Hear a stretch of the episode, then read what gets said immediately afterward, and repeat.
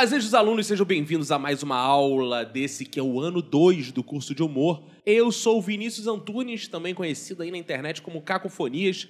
Sou host do podcast Curso de Humor, que é esse que você está ouvindo agora. Sou também host do podcast Minuto Silêncio.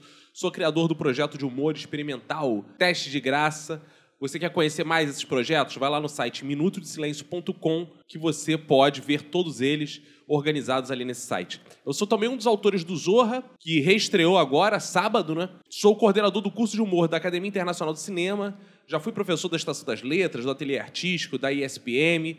Vocês podem acompanhar meu trabalho, podem me acompanhar pelo Twitter, Instagram, Facebook, em todas as redes sociais. Eu sou Cacofonias. Vocês também podem entrar em contato comigo através do SoundCloud do curso de humor. E eu acabei agora uma turma de curso de humor online que eu ofereci para todo o Brasil. Foi a primeira turma, uma turma experimental. Agora eu já quero oferecer a segunda turma. Entre em contato comigo quanto antes para a gente montar uma turma. O valor é 300 reais, é só um mês. É um curso de humor que o enfoque é esquete de humor. Você quer aprender a escrever esquete?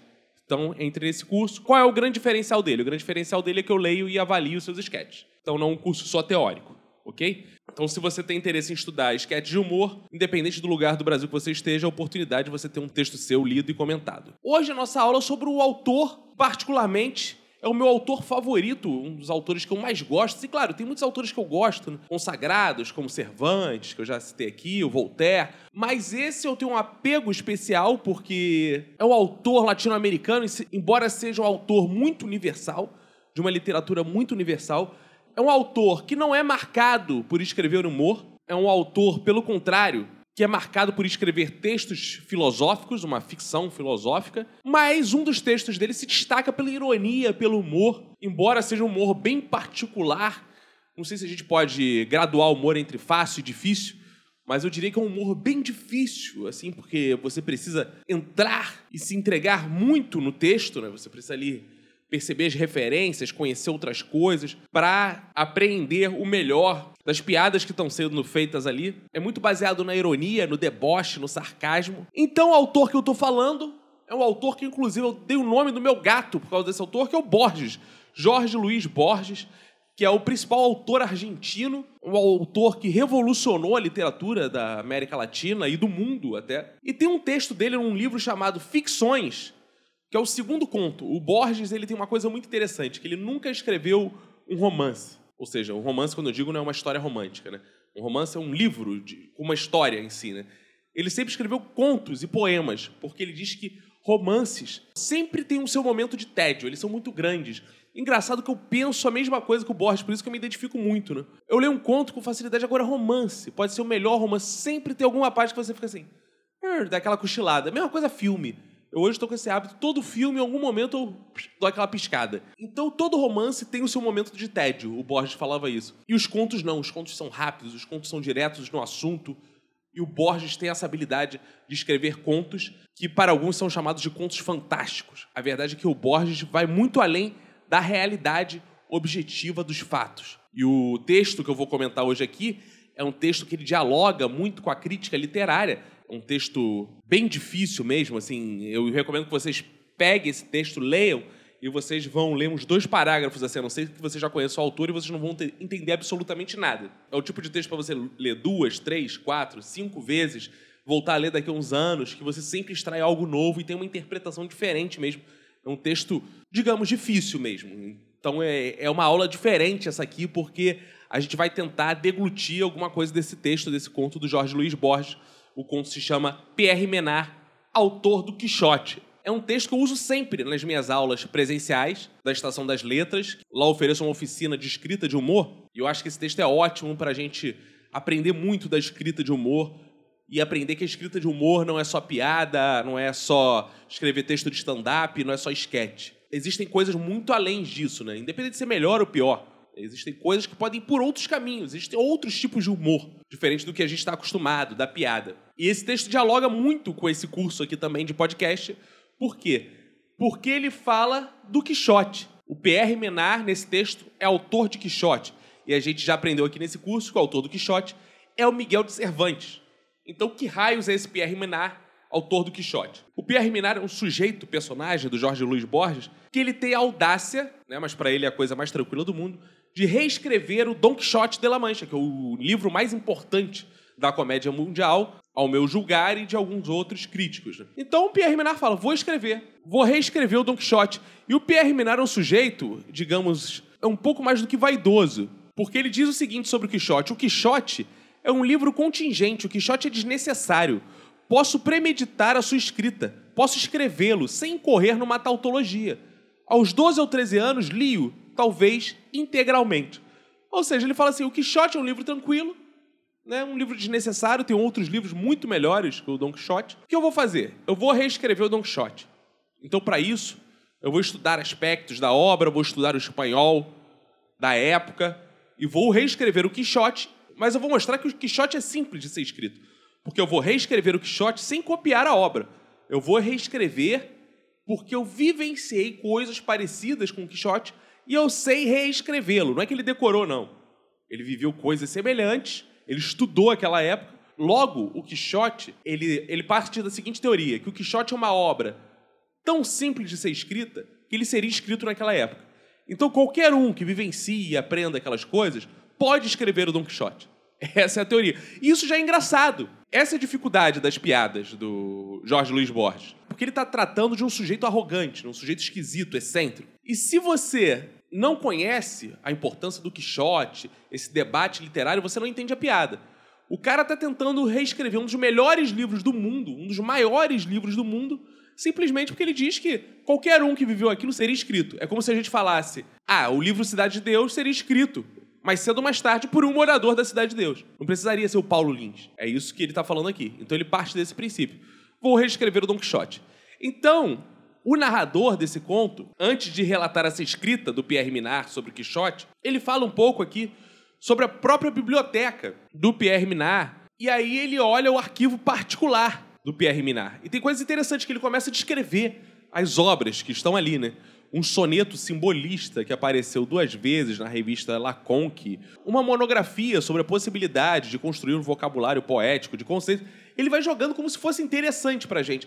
Eu brinco com os meus alunos que esse é um conto que parece que o Jorge Luiz Borges é que tá rindo do leitor. E não o leitor rindo do que o Jorge Luiz Borges escreveu. É um tipo de humor que, para você sacar qual é a pegada desse humor, você tem que entender que esse autor está, antes de tudo, te sacaneando. Você tem que rir, percebam, porque você está sendo feito de otário. É como se você percebesse que um ator de stand-up, né, trazendo para uma coisa mais popular, está contando tantas mentiras e tantas sandices no palco, tentando te convencer que aquilo é verdade, que você ri que, caraca, esse cara tá me fazendo de otário. Você percebe que você está sendo feito de otário e ri por isso. E no meio dessa bibliografia tem coisas curiosas, que são piadas, assim, do tipo. Ele tinha um artigo técnico sobre a possibilidade de enriquecer o jogo de xadrez eliminando um dos peões de torre. Menard propõe, recomenda, discute e acaba por rejeitar esta inovação. Ou seja, tem um livro lá que ele ficava lendo e discutindo sobre eliminar um dos peões da frente da torre para enriquecer o jogo de xadrez. É esse tipo de personagem que a gente está lidando aqui nesse conto que foge muito do padrão. Ele não é uma narrativa linear, ele parece muito mais uma crítica literária. E aí ele passa a uma análise subterrânea do que o Pierre Minard tem. E ele fala aqui, ó. Passo agora a outra, a subterrânea, a interminavelmente heróica, a ímpar, e também ai das possibilidades do homem, a inacabada. Esta obra, talvez a mais significativa do nosso tempo, consta dos capítulos 9 e 38 da primeira parte de Dom Quixote e de um fragmento do capítulo 22. Sei que esta afirmação parece distante. Justificar esse deslate é o objetivo primordial desta nota. Então aqui ele começa a falar sobre esse trabalho do Pierre Minard de reescrever o Dom Quixote. E é interessante porque você fica assim, tá, ok, ele vai reescrever o Dom Quixote. Aí você começa a pensar sobre isso, né? Sobre a ironia da coisa. Já sei. Ele vai escrever um Don Quixote moderno. Né? Ele vai escrever o Don Quixote no dia de hoje, igual tem aquele filme do Hitler, Ele Está de Volta. Como seria se o Hitler voltasse? Não. Ele vai reescrever exatamente o Don Quixote. E aí, logo no parágrafo seguinte, ele deixa claro: dois textos de valor desigual inspiram a empresa. Um é aquele fragmento filológico de Novalis que esboça o tema de total identificação com o autor determinado. Outro é um desses livros parasitários que situam Cristo no Boulevard, Hamlet na Canibé, o Don Quixote na Wall Street. Como todo homem de bom gosto, Menar, esse trecho é muito importante, abominava estes carnavais inúteis, só aptos, dizia, para ocasionar o plebeu prazer de anacronismo, ou, que ainda pior, para encantar com a ideia primária que todas as épocas são iguais ou de que todas as épocas são diferentes. Então ele está deixando claro aqui. Ele não vai ficar misturando épocas, não. Ele não vai pegar o Don Quixote e jogar na atualidade. Igual ele citou aqui, que não é pegar o Don Quixote e jogar em Wall Street, não. Não é nada disso. E ele deixa mais claro ainda em seguida na citação. Quem insinua que o Pierre Menard dedicou sua vida a escrever um Don Quixote contemporâneo calunia a sua brilhante memória. Então ele está sacaneando essa que é uma das principais ferramentas de humor, que é a associação. A gente já falou bastante da associação aqui, né? Você pega um personagem de uma época e o associa a outra época. Você pega uma história e junta a outra. Ah, Chapeuzinho Vermelho nos tempos modernos. Como seria se a Cinderela voltasse hoje? Tem muitas obras de humor nesse sentido, né? E o que o Borges está levantando aqui é que Pierre Minard queria fazer não era isso. Era escrever o Quixote como é o Don Quixote. Mesmo ele não estando na mesma época do Cervantes, o autor, no caso. O Don Quixote estaria na sua própria época. E ele diz aqui, ó, no texto, não queria outro Quixote, o que é fácil. Ele queria o Quixote. E não se propunha copiá-lo. A sua admirável ambição era produzir umas páginas que coincidissem palavra por palavra e linha por linha com as de Miguel de Cervantes. Então, essa é a graça da parada. Olha o nível de loucura, de exagero, entendendo o exagero como uma mecânica de humor que o Jorge Luiz Borges chega. O Pierre Minard vai escrever um texto, mesmo ele estando numa época diferente do Quixote. Ele vai estudar coisas que o Cervantes estudou, vai aprender o espanhol que o Cervantes falava, para ele escrever, sem ser copiando, o Don Quixote. E provar que qualquer um pode escrever o Don Quixote. Qualquer um não, né? Porque ele é o grande Minar, né? Mas que outra pessoa pode escrever o Don Quixote. Então, é um grau de exagero que você fica assim, caraca, que maluquice é essa? Essa é a piada do conto. E aí ele vem descrevendo o método. O método inicial que imaginou era relativamente simples. Conhecer bem o espanhol, recuperar a fé católica, guerrear contra os mouros ou contra o turco, esquecer a história da Europa entre os anos 1602 e de 1918, quando o Pierre Minard estava vivo. Ser Miguel de Cervantes. Pierre Menard estudou esse procedimento sei que conseguiu um manejo bastante fiel do espanhol do século XVII, mas rejeitou por fácil, ou antes, por impossível, dirá o leitor. De acordo, mas a empresa era de antemão impossível, e de todos os meios impossíveis para levar a cabo, este era o menos importante. Ser, no século XX, um romancista popular do século XVII pareceu-lhe uma diminuição. Ser, de algum modo, Cervantes e chegar ao Quixote pareceu-lhe menos árduo por conseguinte, menos interessante do que continuar a ser Pierre Menard e chegar ao Quixote através das experiências de Pierre Menard. Então a gente tem aqui um ultra parágrafo de humor, de uma ideia incrivelmente absurda, mas como ele consegue exagerar nas possibilidades e de criar teorias absurdas. Traduzindo aqui numa linguagem mais fácil, o cara teve que esquecer a história, tudo que aconteceu entre 1602 e 1918, que era a época que ele vivia ele teve que guerrear contra mouros e turcos, recuperar a fé católica, conhecer bem o espanhol daquele século. E ele diz aqui: ele não queria ser o Cervantes, pois isso poderia ser um pouco fácil. Ele queria ser ele mesmo, Pierre Minard, escrevendo Don Quixote. E ele diz, nesse conto, que o Pierre Minard estava diante, então, de um problema muito mais difícil que o de Cervantes. Porque ser o Cervantes era fácil ele escreveu o Quixote quando era praticamente obrigatório se escrever o Quixote. Toda aquela conjuntura da época fazia com que as pessoas fossem escrever o Don Quixote. Mas ele não, ele em outra época escreveria o Don Quixote. Compor o Quixote nos princípios do século XVII era uma empresa razoável, necessária, ou seja, o que o Cervantes fez. Nos princípios do século XX, era praticamente impossível. Então olha que gênio que era esse Pierre Minard, né? E aí ele vai comparar agora as obras do Pierre Minard e do Cervantes. Apesar dos obstáculos, o fragmento Quixote de Minard é mais sutil que o de Cervantes. Este, de um modo grosseiro, opõe as ficções cavaleirescas à pobre realidade provinciana do seu país. O texto de Cervantes e do Menard são verbalmente idênticos, mas o segundo, ou seja, do Pierre Minard, é quase infinitamente mais rico. Mais ambíguo, dirão os detratores, mas ambiguidade é uma riqueza. É uma revelação cotejar o Dom Quixote de Menar com o de Cervantes. Este, por exemplo, escreveu. Aí vem Dom Quixote, primeira parte, nono capítulo, do Cervantes. Está escrito assim: La verdad, cuya madre es la historia, émula de tiempo, depósito de las acciones, testigo de lo pasado, ejemplo e abisso de presente, advertência de porvenir. Esse é o trecho escrito pelo Cervantes. E aí ele vai e comenta: redigida pelo engenho leigo Cervantes, esta enumeração é um simples elogio retórico da história. Menar, em contrapartida, escreve: La verdad, cuya madre es la historia, émula de tempo, depósito de las acciones, testigo de lo pasado, ejemplo e abisso de lo presente, advertência de lo porvenir. E ele coloca o trecho em comparação. E essa é a maior piada do texto. Porque ele bota dois fragmentos do texto e esse crítico está dizendo que o do Menar é muito melhor do que o do Cervantes. Por quê? Porque o Menar conseguiu, de fato, escrever linhas do Cervantes, mesmo não tendo vivido o século XVII. Então, repare a ironia. É um cara que ele só quibou, você pode ver aí a aula de plágio, né, que a gente tem no nosso curso do ano passado, ele só fez igual.